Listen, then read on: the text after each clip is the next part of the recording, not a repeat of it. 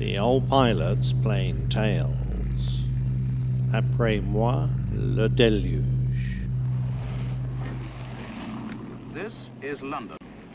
The Air Ministry have just issued the following communique. In the early hours of this morning, a force of Lancasters of Bomber Command, led by Wing Commander G.P. Gibson, DSO, DFC, attacked with mines the dams of the Möhne and Sorpe reservoirs. These control two-thirds of the water storage... It was only a few days ago that we passed the anniversary of the death of Wing Commander Guy Penrose Gibson, VC, DSO and Bar, DFC and Bar. He rightly earned his place in history as the leader of the famous Dam Busters raid on the Ruhr dams during the Second World War. But before I tackle that raid and Barnes Wallis's part in that amazing story in what will be a trilogy of tales, I want to talk about the man who led 617 Squadron that night. Our story starts in Simla, India, when on the 12th of August 1918 Guy was born, son to Leonora and Alexander Gibson. Guy's father was working in the Imperial Indian Forestry Service, but sadly, when Guy was six, his parents separated and he went with his mother to England to start his schooling. Part of his education was at St Edward's School, Oxford, the same school as Douglas Bader, who would later serve with great distinction as a fighter pilot who overcame the earlier disability of losing both of his legs in a flying accident. Gibson's childhood didn't go without problems, as his mother struggled with alcoholism, marked with erratic and sometimes violent behaviour towards her children. Guy ended up staying in the school's lodgings and was looked after by his aunt.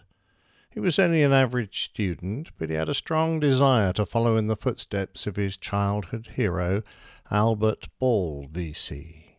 Ball was a First World War fighter pilot who, before he was killed, led the Flying Aces with 44 downed enemy aircraft. Guy followed his dream by writing to Vickers about becoming a test pilot with them. The wonderful Mutt Summers, Vickers' chief test pilot, who got his nickname from his habit of peeing on the tail wheel of his aircraft for good luck before setting off on a test flight. By coincidence, Mutt Summers would feature in Guy Gibson's short life. Not only would he test fly the Spitfire and Hurricane, but he would fly the test aircraft for the experimental bouncing bombs for his close friend Barnes Wallis. Summers wrote back to Guy Gibson, advising him first to join the RAF. The young man duly applied, but was rejected by the medical board as his legs were considered too short.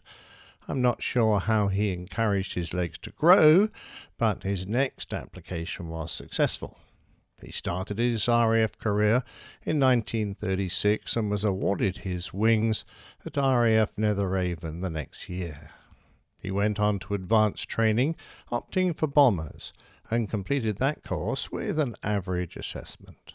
However, it was noted that he had something of a character flaw, owing to his rude and condescending behaviour towards some junior ranks and ground crews in particular. This wasn't the only time such an attitude would be remarked upon, but he really didn't have long to mature before he was thrown into a war where such behaviour would be more easily forgiven. Training over, Guy Gibson was initially posted to RAF Turnhouse, near Edinburgh, to fly Hawker Hind biplanes. The following year, the squadron was moved to RAF Lucas, my old base, and they converted to the Handley Page Hampden, a twin engined medium bomber that would be retired in 1942 when more capable aircraft became available. Again, Gibson wouldn't cover himself in glory when he was found negligent by a court of inquiry after a taxiing accident. When war finally broke out in 1939, Guy was called back from leave to RAF Scampton in Lincolnshire to take part in an attack on the German fleet. The mission was aborted due to bad weather, and the long winter of the phony war continued. But then Guy was sent on a mission with Coastal Command to attack a German U boat. Unfortunately, one aircraft dropped its bombs on a British Navy submarine instead, which resulted in letters of censure to fly in all directions. 1940 saw real action and was one of the most intense operational period of Gibson's career. He completed 34 operations in five months and was earning himself a reputation for fearlessness, particularly when flying in marginal weather. His missions varied from dropping mines in enemy harbours to attacking capital ships, as well as attacks on ground based targets. In 1940, he was awarded the Distinguished Flying Cross for showing courage and devotion to duty. After some leave and a short period working at an operational conversion unit, training other pilots, he was hand-picked to transfer to night fighters. He was posted to become a flight commander on 29 Squadron at RAF Digby, flying Bristol Blenheims and then Beaufighters. The squadron wasn't doing well and considered so ill disciplined that it was nearly disbanded. What's more, Gibson attracted some hostility as a bomber pilot who was posted in to help fix the squadron. His score of kills slowly rose, and before long he was awarded a bar to his DFC. In an interview, he described an attack. He is now two miles ahead of you, still flying north. I don't think he knows you're behind. So you cock your guns, mm-hmm. which means set them ready for firing, your four cannons and your six machine guns, and you snuggle up, you turn on your ring sight, put your straps on, see that your parachute is quite ready, that bailout shouldn't go wrong, and wait. And they say, he's a mile and a half ahead, you'll be seeing him any moment now. Uh, throttle back to 235, and then suddenly they'll say, change course to due north, he's straight ahead of you now. Uh, mile ahead, half a mile, look out for him now, he's about 300 feet above you. And you get closer, and then suddenly you see a smudge on the windscreen. And when you look closer and you open your eyes more, it's a Hun. Hmm. Great Heinkel, fat Heinkel, slipping along the air at about 220, full of bomb loads for London. Oh. And uh, you get closer and closer. You get dropped lower and lower instantly to get yourself against the dark background down below. And when you're about 50 yards away from him, you lift your nose and just press the button. There's a blinding flash, an explosion, things hit your wings, and then there's a spout of flame which falls quickly towards the earth, and down goes one more German night raider. By now he was acting squadron commander, but he was finding the relative safety and boredom of the missions niggling, and he wanted a change. It came with a promotion to wing commander when he was posted to take command of a bomber squadron at RAF Coningsby, flying the Avro Manchester, the twin engined forerunner of the famed Lancaster. The squadron did well and before long was converted to the beloved four engine Lancaster bomber. As a commander, Gibson's main concern was to be seen to share the risk. He continued to show unremitting aggression with a selectivity towards harder targets rather than easier ones. What's more, he expected the same determination from everyone on the squadron and dealt severely with anyone he considered to be malingering. He trained his new crews well, but acquired a reputation for not accepting any interference in how he ran the squadron. He could be high handed with the ground crews, and some of the air crew disliked him for his strict disciplinarian attitude. However, he was also acknowledged as a true leader. After a successful tour, during which he attacked many significant targets, he was awarded the Distinguished Service Order and later a bar to the medal. His citation read, in part, This officer has completed many sorties, including a daylight raid on Danzig and an attack on Gdynia. In the recent attack at Le Creusot, Wing Commander Gibson bombed and machine gunned the transformer station nearby from 500 feet. He's a most skilful and courageous leader whose keenness has set a most inspiring example. The BBC reporter Richard Dimbleby reported from Gibson's aircraft on a raid over Germany. Now we are coming in to the target. We're approaching Cleves. I've just heard the voice of the master bomber in my headphones ordering us to the extremely low height from which we're going to bomb. Not very welcome news, perhaps, for us. And we're on our way down to that. we're on our way down to that height now. Our bombs are going. The flak is bursting us. Studying it.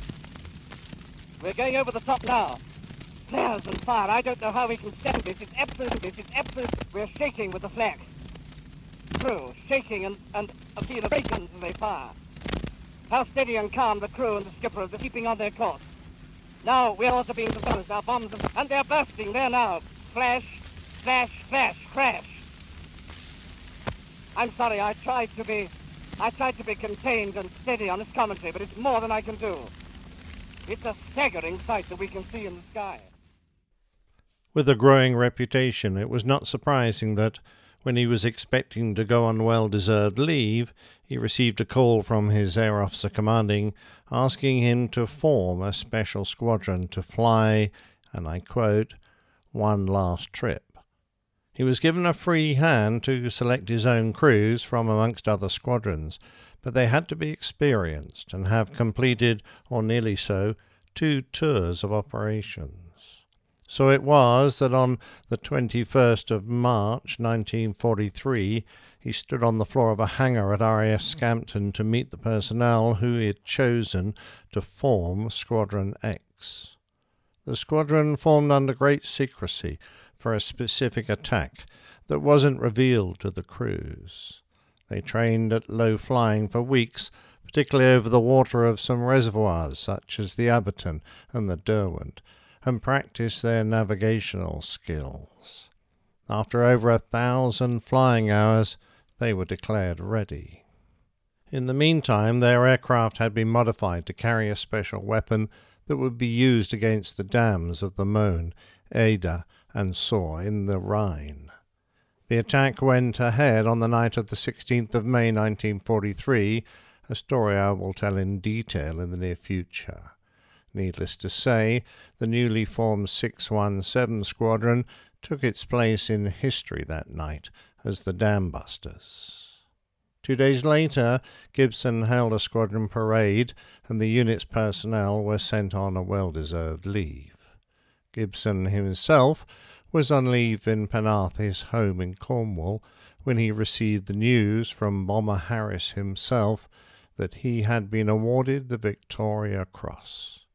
His response was subdued, as he felt responsible for those he had recruited and who had not returned. He was reported as saying, It all seems so unfair.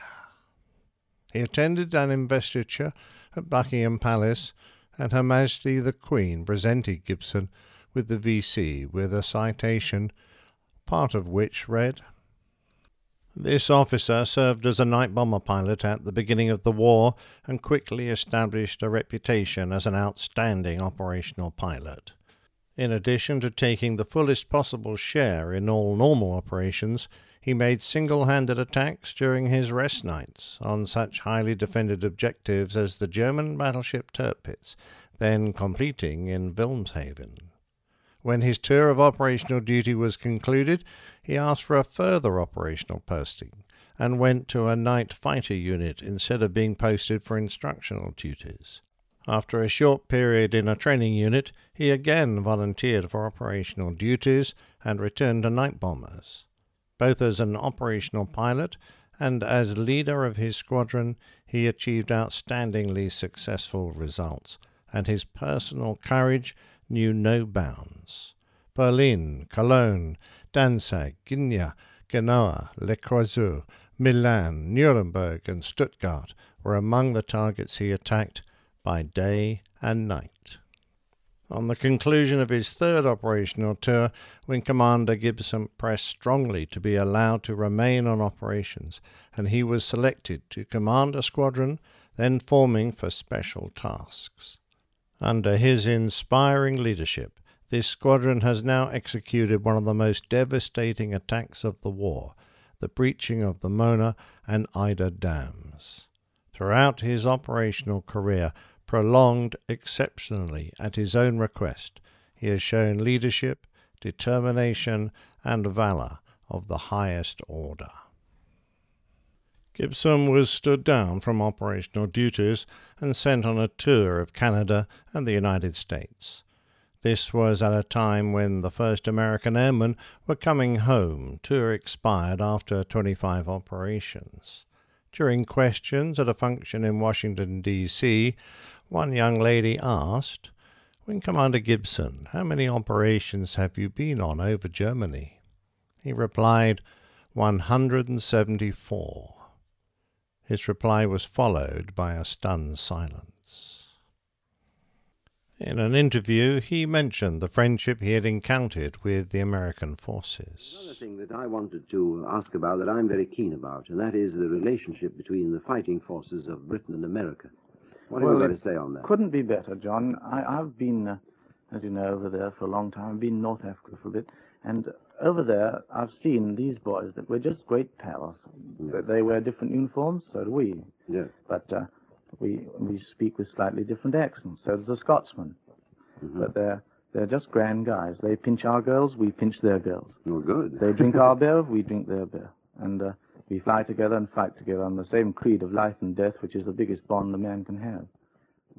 Whilst in the States, he was awarded the United States Commander's Insignia to the Legion of Merit, that is given for exceptionally meritorious conduct in the performance of outstanding services and achievements. The award was presented by General Arnold. On his return, he was tasked with writing a book which was to become Enemy Coast Ahead but despite being distracted by other duties like attending Staff College, he was eventually appointed as a staff officer at RAF East Kirkby. In this post, he managed to get some more flying, and eventually he wrangled himself into a major operation as the master bomber, who controls the waves of aircraft attacking. He was flying a Mosquito, an aircraft he was not particularly familiar with, and he didn't have his regular navigator. Things did not go well. The marking aircraft had problems identifying the target, and Gibson's attempts failed when his target indicators wouldn't release. However, he remained calm, directing the bombers to an alternative target until the main one was correctly marked. This was to be his last mission. He failed to return, and his aircraft was found to have crashed at Steenbergen in the Netherlands. Human remains were found at the crash site, and one body had a laundry tag in its sock bearing the name Guy Gibson. Barnes Wallis wrote of him, he had pushed his luck beyond all limits, and he knew it. But that was the kind of man he was, a man of great courage, inspiration, and leadership a man born for war, but born to fall in war. Sir Arthur Harris said that he was as great a warrior as this island ever bred. And Churchill wrote, I had great admiration for him, the glorious dambuster. We have lost in this officer one of the most splendid of all our fighting men. His name will not be forgotten. It will forever be enshrined in the most wonderful records of our country. In 1955, one of the greatest wartime movies that was ever made honored the exploits of 617 Squadron. Gibson was played by Richard Todd, and the movie was titled The Dam Busters.